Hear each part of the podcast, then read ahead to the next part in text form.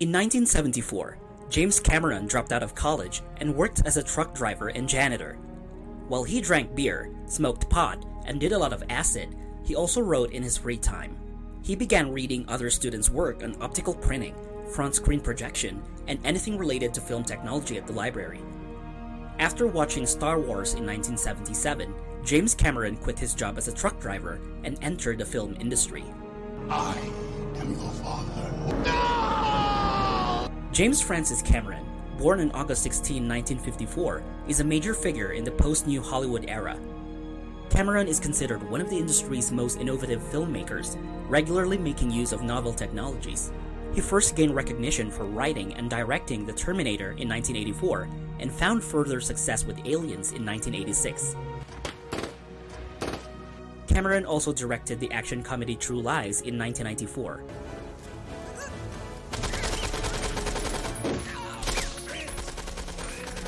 He is also credited with writing and directing Titanic in 1997.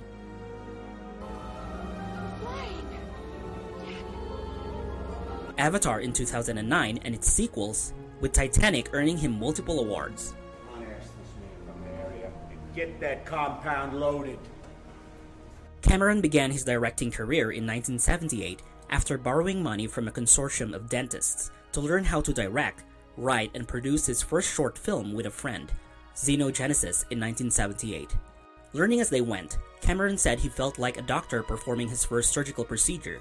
He then served as a production assistant for Rock and Roll High School in 1979. While educating himself about filmmaking techniques, Cameron also started working as a miniature model maker at Roger Corman Studios. While filming a movie in Rome, Cameron suffered from a fever and had a nightmare about an invincible robot hitman sent from the future to assassinate him. This later inspired the creation of The Terminator. The film was a box office success, exceeding expectations set by Orion Pictures. It proved popular with audiences and earned over $78 million worldwide. I'll be back. In 1997, Cameron embarked on his next major project, the movie Titanic. You jump high, jump right. Right.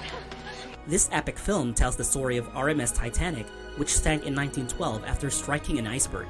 At that time, Titanic had a production budget of $200 million, making it the most expensive film ever made. Come on! No, come on, let's go this way. Cameron began preparing for the film by taking several dives to the bottom of the Atlantic Ocean in 1995 to capture footage of the wreck. This footage was later incorporated into the film.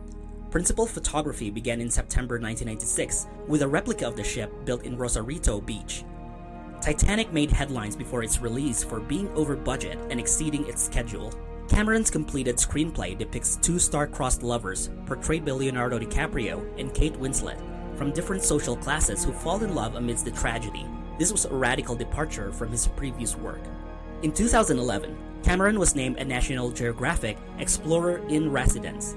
On March 7, 2012, he piloted the Deep Sea Challenger to a depth of 5 miles to reach the bottom of the New Britain Trench. 19 days later, Cameron reached the Challenger Deep, the deepest part of the Mariana Trench. He spent over three hours exploring the ocean floor, becoming the first person to complete the trip solo. During his dive, he discovered new species of sea cucumber, squidworm, and a giant single celled amoeba.